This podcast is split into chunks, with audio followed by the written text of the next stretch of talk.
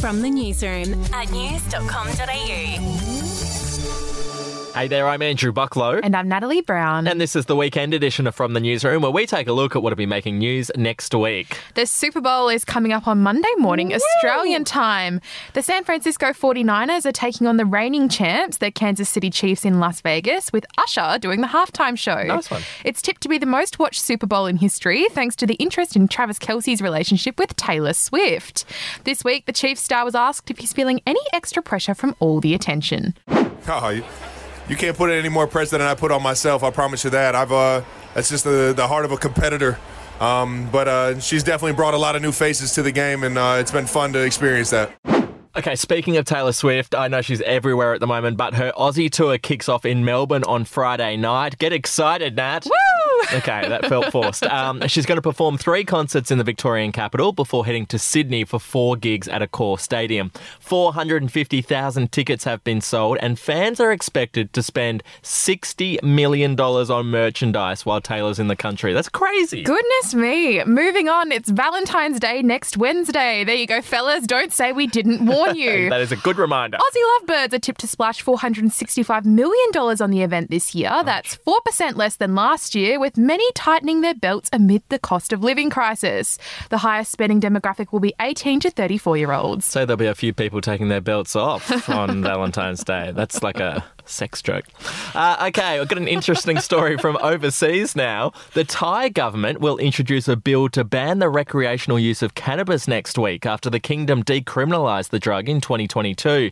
The move hmm. prompted hundreds of cannabis shops to sprout around the country, particularly in Bangkok. But the new PM has decided cannabis should only be used for health and medicinal purposes, not for fun. How boring is that? Incredibly boring. We'll be back in a moment with a look at the sport coming up next week. Hey, I'm Felicity Harley and I host Healthyish, where we chat to experts, influencers, and people in the know from around the globe to arm you with the knowledge to make healthier decisions for your mind, body, and soul. I think if we're going to be focusing on health, like sleep is probably the biggest component oh, of that. I, I think sleep is the cornerstone. Like, choose the harder option because I've never woken up and gone, I regret that run that I went at 4 a.m. I've never done that. Search for Healthyish and Extra Healthyish wherever you get your podcasts. To sport now, Tiger Woods will return to the PGA Tour next week for the first time in 10 months.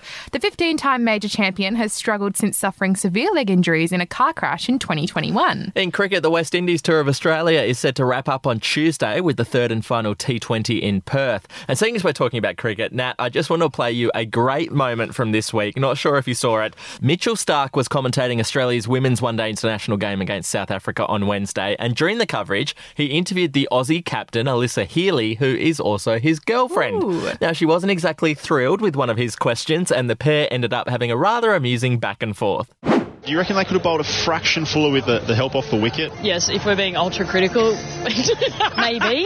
But uh, in saying that, I think um, they did a great job to, to hold as well. Critical of the bowling you, or critical of the commentary? I don't know. Is this what conversation like on the couch? Like, it, That's why we don't talk cricket. They don't talk cricket. That's that's the thing. That's it for this episode of From the Newsroom. We'll be back with another update on Monday morning. Do you want to be my Valentine? Sure. Follow or subscribe to From the Newsroom wherever you get your podcasts.